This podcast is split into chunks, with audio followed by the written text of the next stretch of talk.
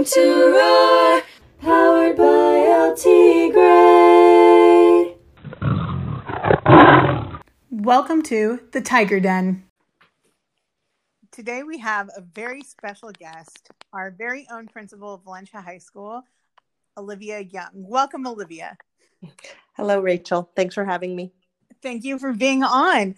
Um, so I think we're in a time now where we have the pre COVID 19 and the post COVID 19 uh, situation with media and journalism and how our campus operates in terms of disseminating information to the community. So I was wondering if you would like to talk about maybe before COVID 19, how we operated, and then maybe some changes that we're making or some adjustments. Sure. And before COVID 19, um, our communication with parents and with students, um, it was very traditional. Um, we have what we use as a parent link um, forum in which we're able to push out text messages, phone calls, and emails to parents. And we largely relied on our Facebook page as well as our website. Um, and for students, a lot of our communication was done through our school video production company, Tiger Tube, as well as um, El Tigre, and our announcements, overhead announcements, and school email. Now, post COVID 19, of course, we don't have any face to face interaction with our students and our families. And um, unfortunately, this is a time where our students and our families want more communication. Um, and so we've had to largely rely on our um, social media, our Facebook, our website, as well as our parent link messages that we're able to push out.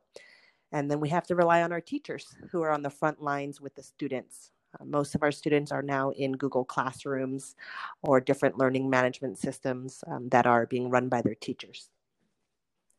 And are we seeing a different level of response in terms of the media before and after? Or or is there a, the same level of response do you think from parents and community alike I think the level of response right now is very high. I think that we're all just looking for um, any concrete information and as much information as humanly possible in as short amount of time as humanly possible.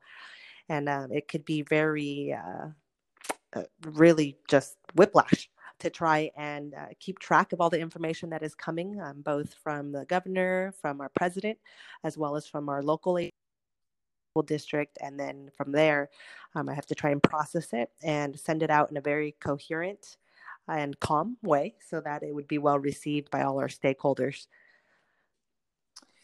Uh, that sounds like a really tough job because you're you're balancing not only um, maybe district obligations, school site obligations, and government obligations, but then trying to manage all of those.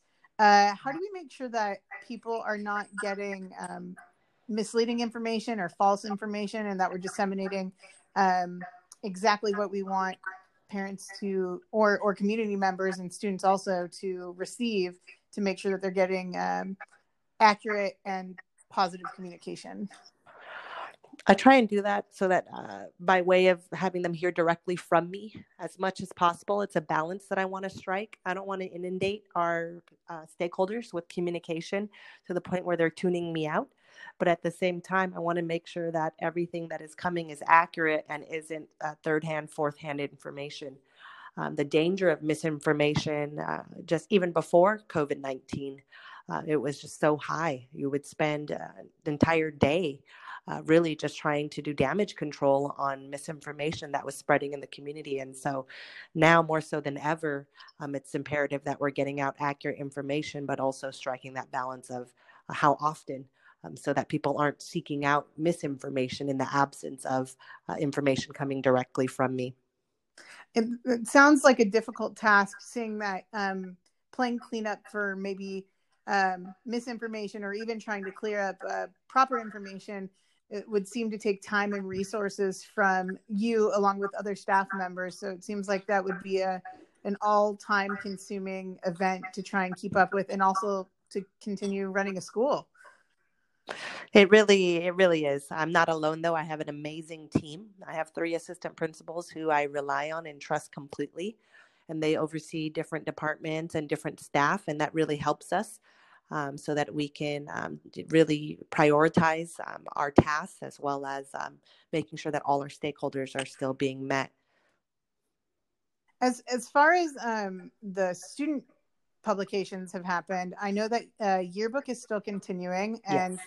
Uh, as the advisor for El Tigre, we're trying to post more online and get that up and running, and the podcast. Um, I, but I'm not quite sure. I know that TigerTube is probably working on things as well. Do you want to maybe touch upon what you know that's happening on on campus in terms of like multiple student publications and outreach that students are doing? Sure. I just think it's really amazing um, to see the creativity of all of my various advisors and uh, program directors and um, even my instructors too and how they've transformed learning and learning opportunities for students it was uh, really in no time that our advisors and teachers were able to convert things over and, and get things rolling so that students were still interacting and still putting out information and just really reinventing how it's done. So, uh, this podcast is really a prime example of it. I'm really honored to be a guest on here today um, but also um, from just even our drama teacher hosting uh, one act play sessions with her students, uh, watching plays together, recreating scenes through virtual sessions. Um, it's just really unbelievable to see. I know our ASB is really working in, in overdrive right now. They hosted a, uh, a Spirit Week, a virtual Spirit Week, and I know that they're going to be targeting our senior class, who our heart breaks for, um, because they are really um, significantly impacted by way of student activities and not being able to have any face-to-face time. So I know they're going to be putting out a lot of great information and opportunities for the seniors soon so that we can highlight them. I know that I've been getting messages saying that I teach all seniors that I happen to know that they're incredibly bummed. Um, one student today even said she never realized how much she valued school until she lost uh, the the human connection with it. So I think that at this time, um, they they do want to be on campus, which is really important. But these ways of outreach are definitely keeping them connected in ways that are keeping them hopeful.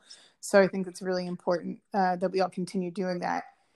Um, if there was any like sort of uh, message that you would like to send the audience about um, this moment in time or information, journalism in general, and media? Uh, any closing thoughts that you might want to share?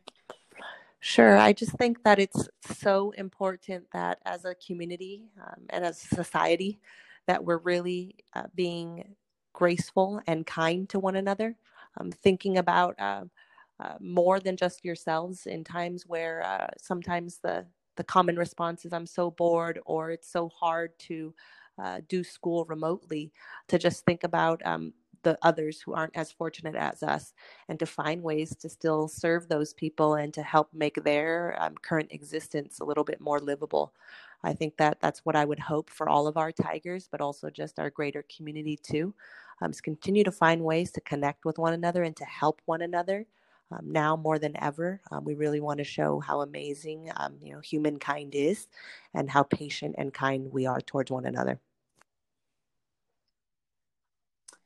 I really appreciate you coming on today. It's been a pleasure, and I really appreciate the fact that you've been uh, spearheading the COVID nineteen response on campus, and that you've also been incredibly supportive of our staff. And I want to thank you. I know the El Tigre team also wants to thank you and we appreciate you coming on. Thank you, Rachel. Today. I really appreciate you doing this podcast. Thank you, you. Have a great day.